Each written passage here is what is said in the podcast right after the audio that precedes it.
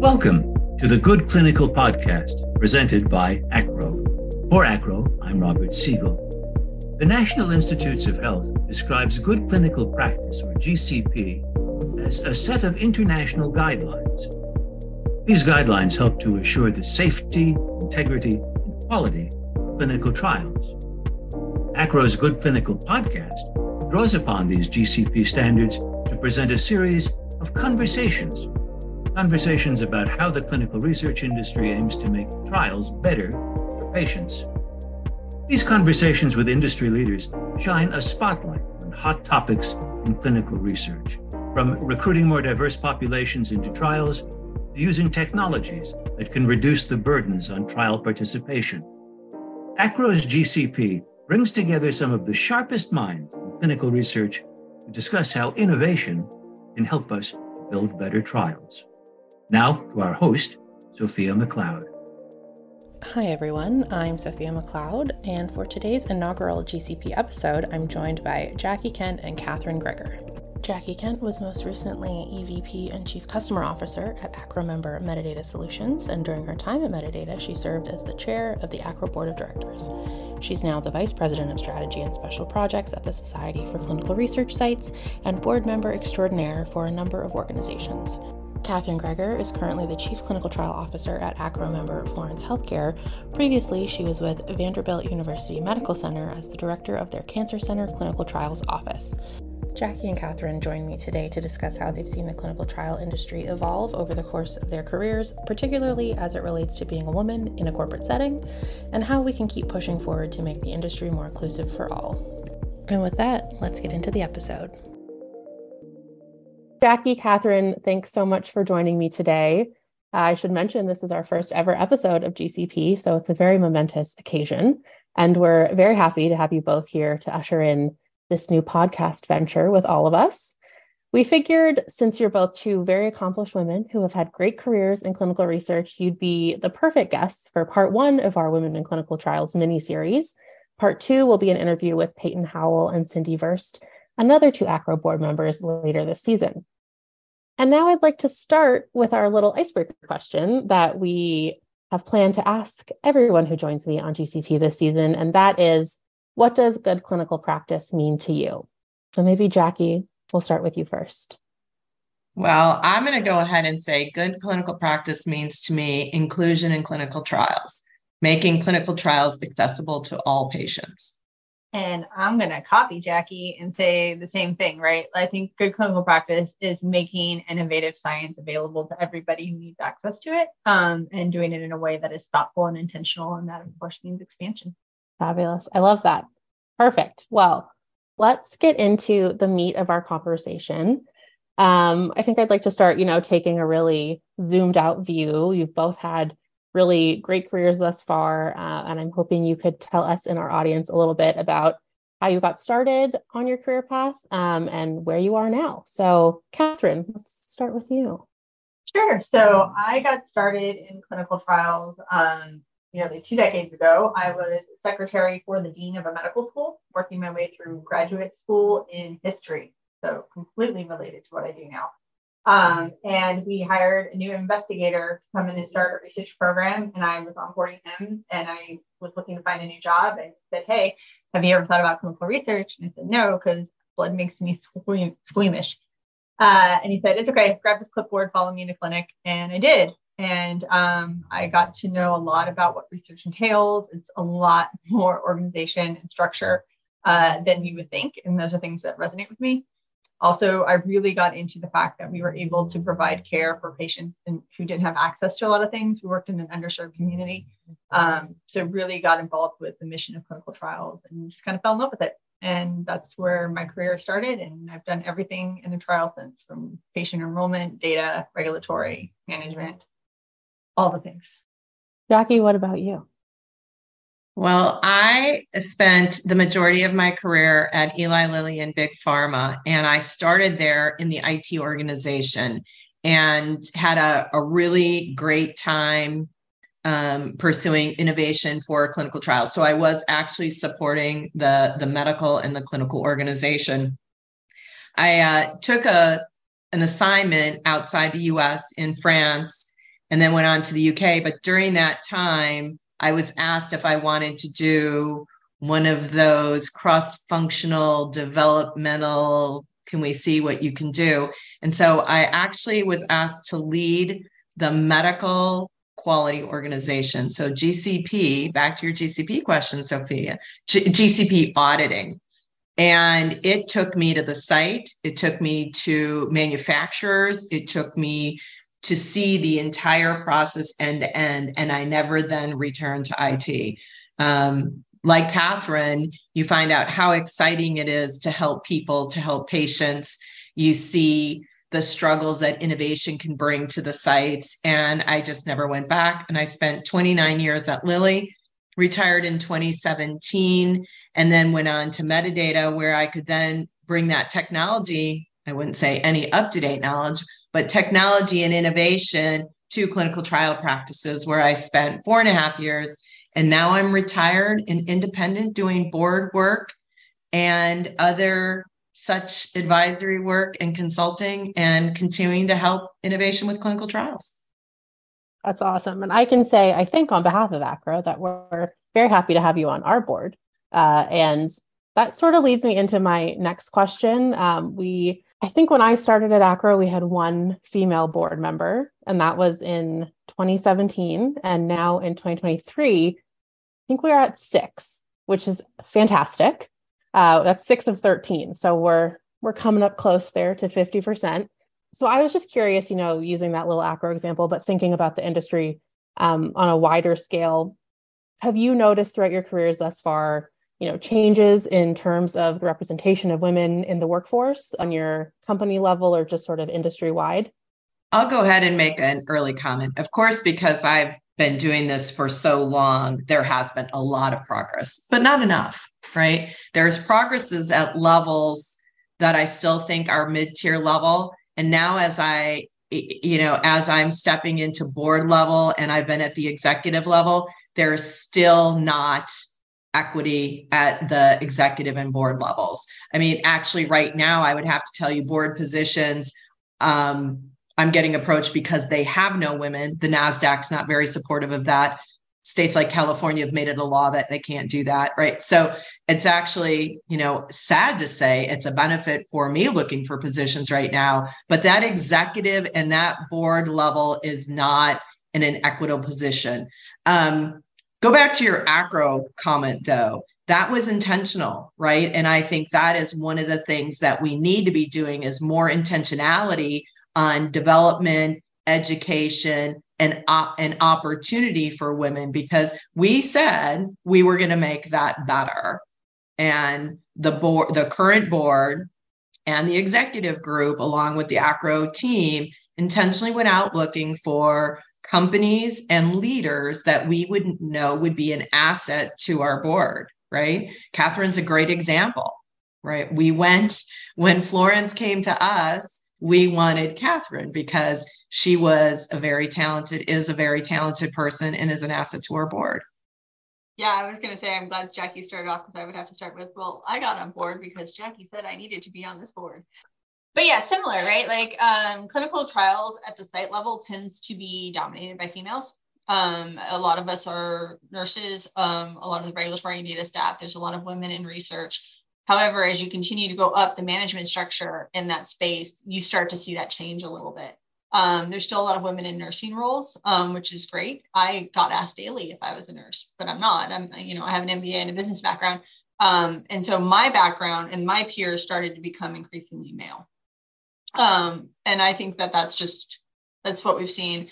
Florence reached out to me to join their executive team. I'm the chief clinical trial officer there. Um, I think partially because they did not have a woman in the C team. Um, I think they're pretty open about that. And then also being representative of the the users that we're trying to reach, right? Like the people in the end of the ground.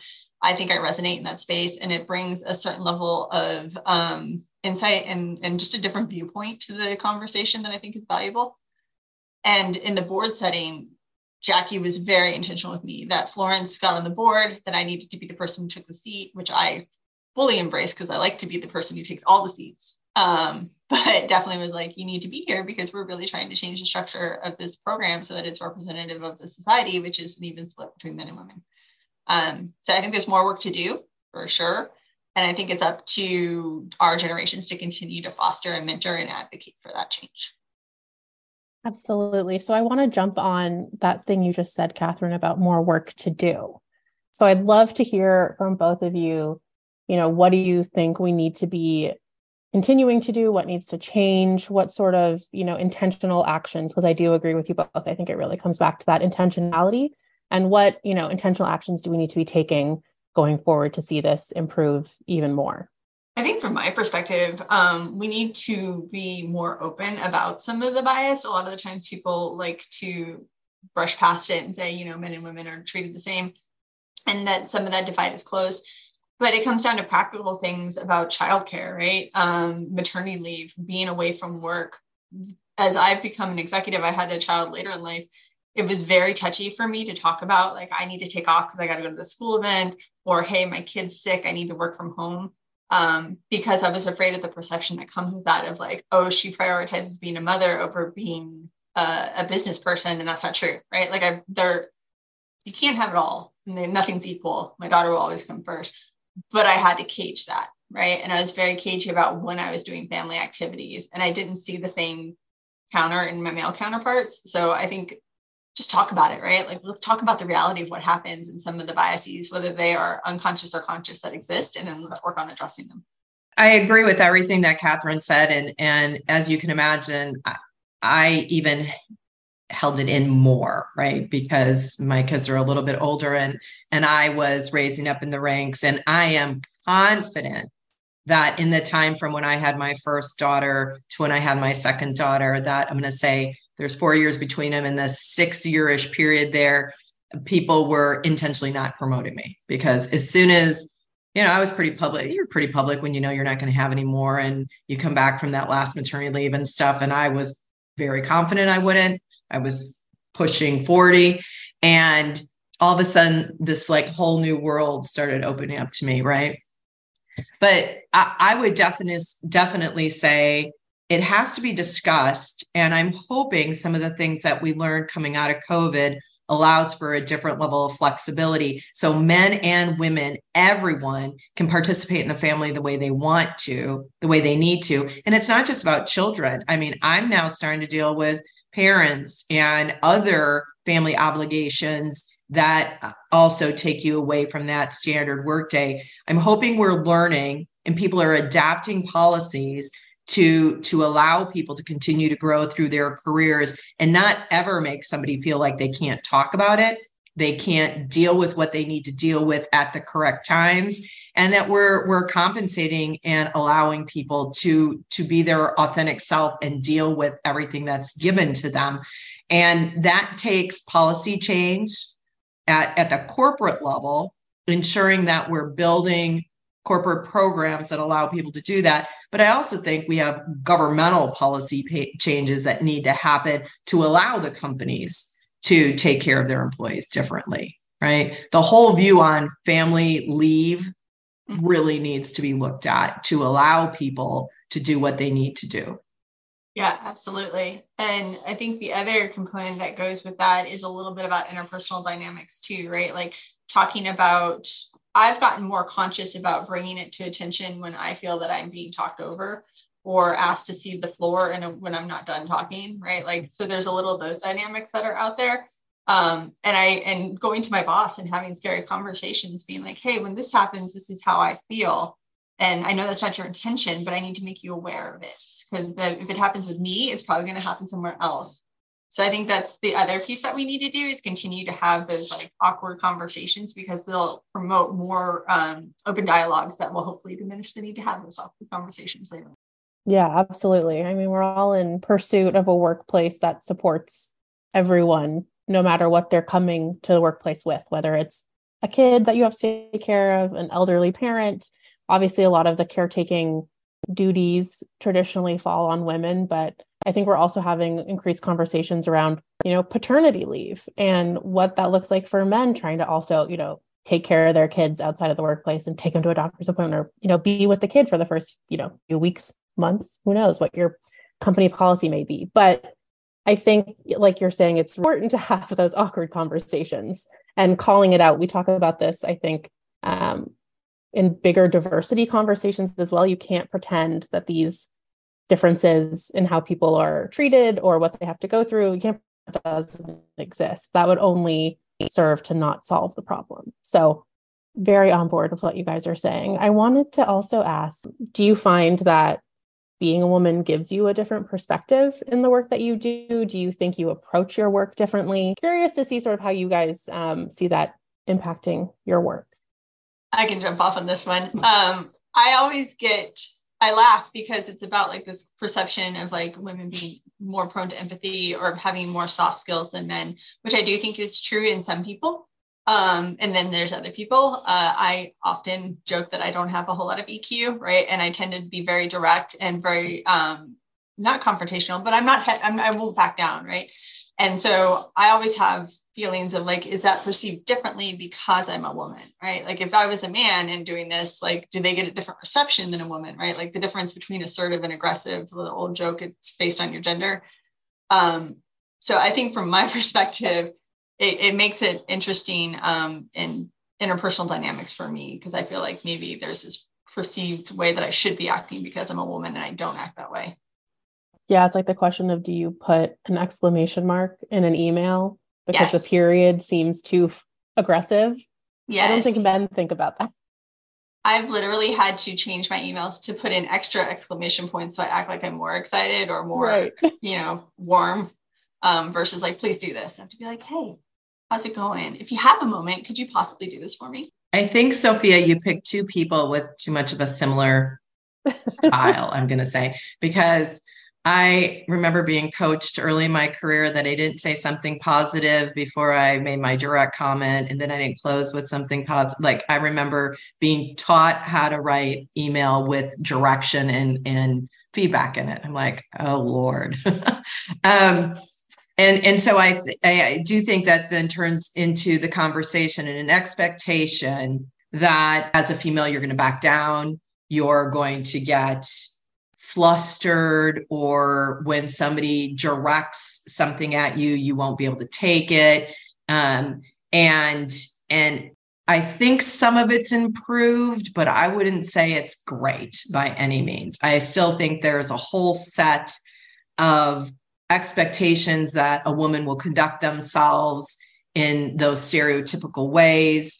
I think the longer we're in C-suite jobs, um, we we know how to get um, you know business conducted the way it needs to be conducted. I do think one thing that um, I feel like I bring to a table is better listening.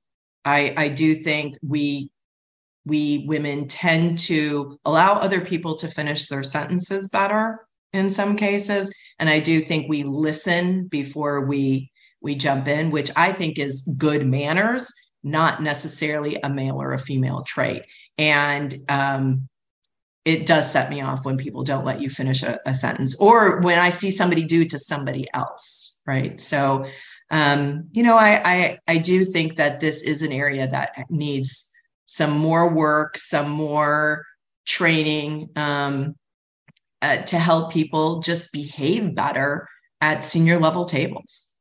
Yeah, for sure. I had I remember one conversation in particular with the chief medical officer of an institution I worked at where we were debating a policy change and he told me I needed to be less emotional about it. He's like, "Don't get so emotional." Like, I'm not emotional. I just don't agree with you, right? Like, let's let's change the the dialogue here.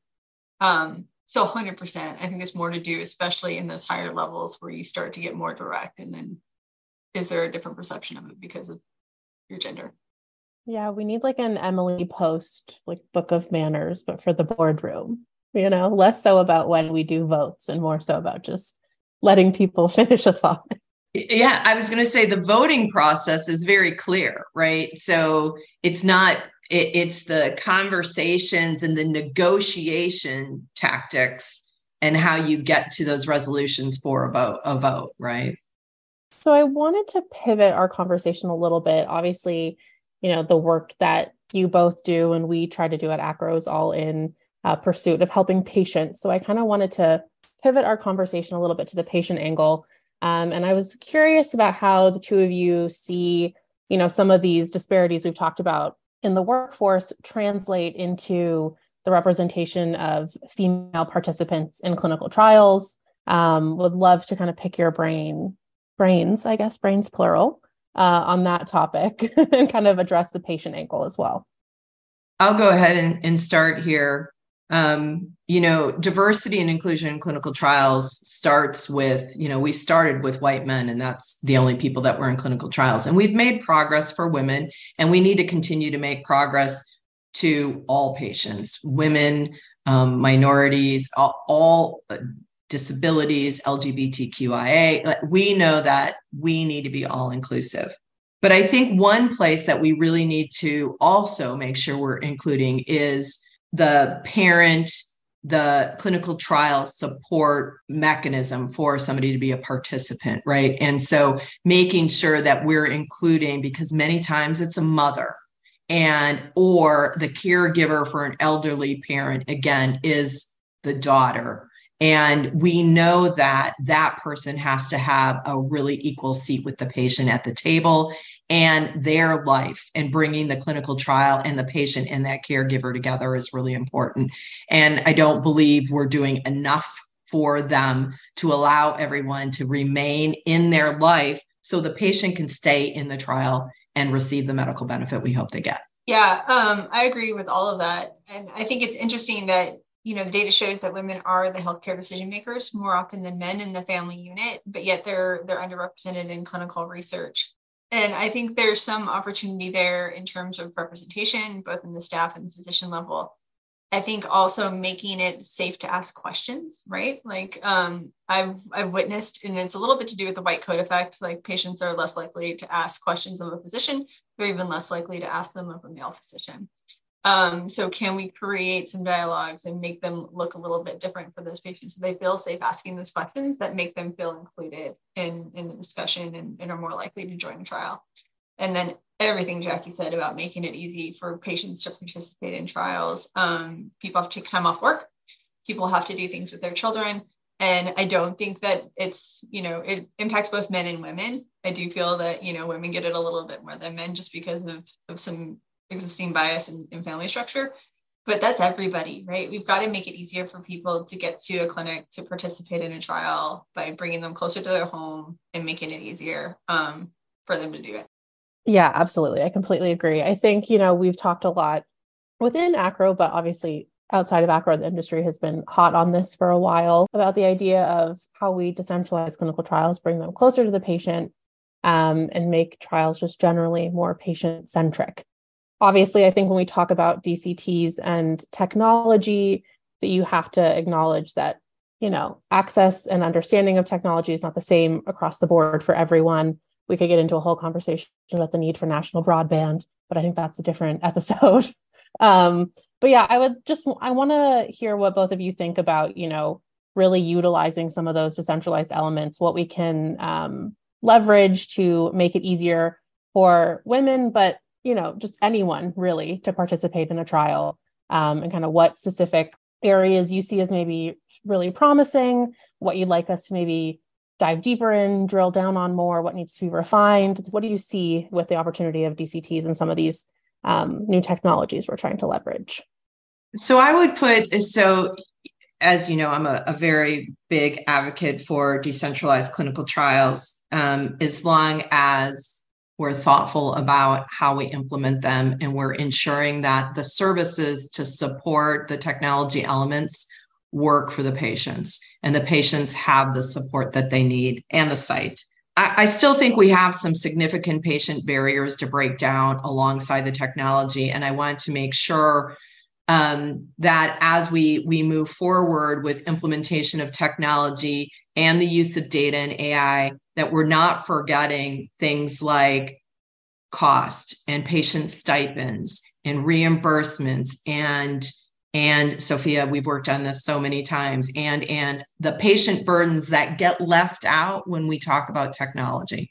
And i we need to we we also can't forget the patient engagement and and trust issues. And so as long as we marry up the education and patient engagement along with the other side of patient burden right? Which i'm talking about the financial side of that. And then we we have the technology and we keep all those things on the top of our minds. Um, I, I think we will really help patients whether they're male female pediatrics be able to enter into clinical trials to get the medical care they need yeah um same right? Like i work i work in the space right now with florence but it to me it's a little challenging and i like to not use the word decentralized lately um, because it's got a stigma attached to it but and i used to tell my cancer centers when they would talk about decentralized trials like oh that's not us. It's like we, it's literally doing everything we did during covid to stay alive right? Like it's home health it's telehealth it's shipping drugs um, it's using patient diaries things that we've done for years. That's all part of that but it's this tech enabled trials, I think, helps democratize study experience in some ways by making it more accessible and easier to deploy into communities with less infrastructure, right? It takes less people when there's some tech to do some of the work. Um, but it does create additional barriers for those people. Um, not everybody has a cell phone, right? Not everybody has Wi Fi. Um, so and also not everybody engages with technology the same way. Um, I always tell the story, right? Like I will do whatever you want me to do on my phone as long as I don't have to talk to a human, right? Like that is my MO. That's what I like. My grandmother, you give her a cell phone and she's convinced that the government is watching you and taking all of your information, possibly your soul, and isn't going to put anything into it, right? So, how do you get us both the experience we need to participate in a trial? And that's going to come down to optionality and optionality is scary to a lot of people because optionality means variability and variability in data is is like the big like void of oh no we can't do that. But if we really want to make it easier for people to participate and help with addressing some of those gaps we've got to have options for them that meet them where they are.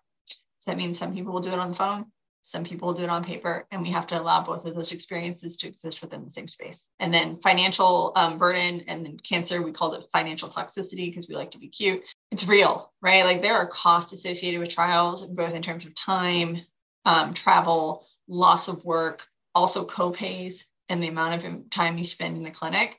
Um, there's a cost to having disease beyond just the treatment. So we, we really need to be cognizant of that when we build out our protocols and our budgets. Yeah, I completely agree with both you. I think a lot of what we're talking about in this space, similar to what you said earlier, Jackie, is obviously we need to have some changes and some new ways of thinking within companies. But so much of what we're talking about, particularly with this last little question, requires policy changes and support from policymakers, regulators. I think it's going to be a real collaboration between industry and government to make a lot of this possible. Um, and you know that is sort of why ACRO exists. We like to work with our government partners to make the industry better for patients and you know the business environment as well. But I think it's a it's a big lift, but that's why associations exist. I do have a final question for both of you. Back to our sort of, you know, long view of your careers and what you've done up to this point. I'm curious if you have any advice for young Jackie and young Catherine getting started in the industry? I'll go first since Jackie took the last couple. Um, if I could think back, I mean, the one piece of advice that I, I did follow and that I, I encourage other young, young career minded individuals to follow is never close a road, right? Like always follow that side road because you don't know where it's going to take you. Um, like I said, when I started this journey, I was getting my master's in history. I was going to go work in a museum. That was my life. Um, I took a I took a side road for a minute and turned into a career that I love um, and that I can't imagine my life without. Right.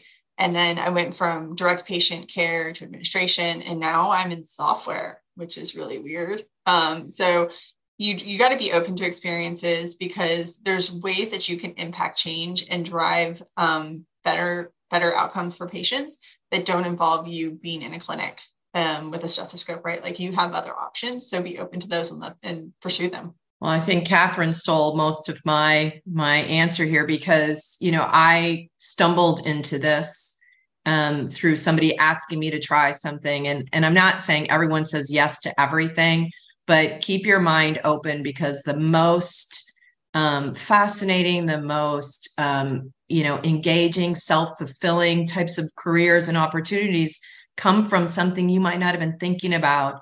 Um, and so, really keeping yourself open to something someone else saw in you and why they think you'd be good at it, um, I, I think is where you get the best opportunities, not just to experience something that maybe wasn't on your plan, but also for very lucrative promotions and opportunities. So, you know, keep your doors open, never burn bridges, you know, and enjoy your job.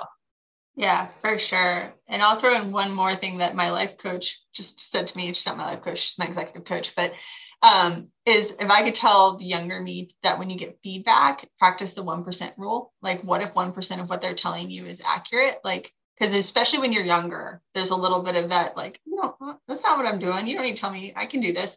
Take some of that and and reflect on it and apply it and continue to take that feedback and learn, um, no matter where that feedback comes from. And I think you'll start to see some opportunities to change um, for the better that you may not if you were completely closed off. I love that. That is really great advice uh, from both of you that I know I, for one, will be uh, taking on board as I move forward in my career. Um, that's really the bulk of our episode for today. Um, it's been fantastic speaking with both of you. I really appreciate you taking the time. And I can't wait to keep this and other conversations going um, with you two and with the rest of the ACRO board, the ACRO membership, uh, and the industry as we keep moving forward to really better the work um, that we do in the clinical trials industry for everyone. So, thanks again to the both of you for joining me. Thanks, Sophie. Thanks, Sophia. Thanks for tuning in, everyone. I hope you enjoyed our series premiere with Jackie and Catherine. Be sure to like and subscribe to the podcast. Check out ACRO on LinkedIn. And if you visit our website, acrohealth.org, you can see all of the initiatives that we here at the association are working on. Uh, be sure to tune in next week where we'll be talking about all things clinical trials in the UK.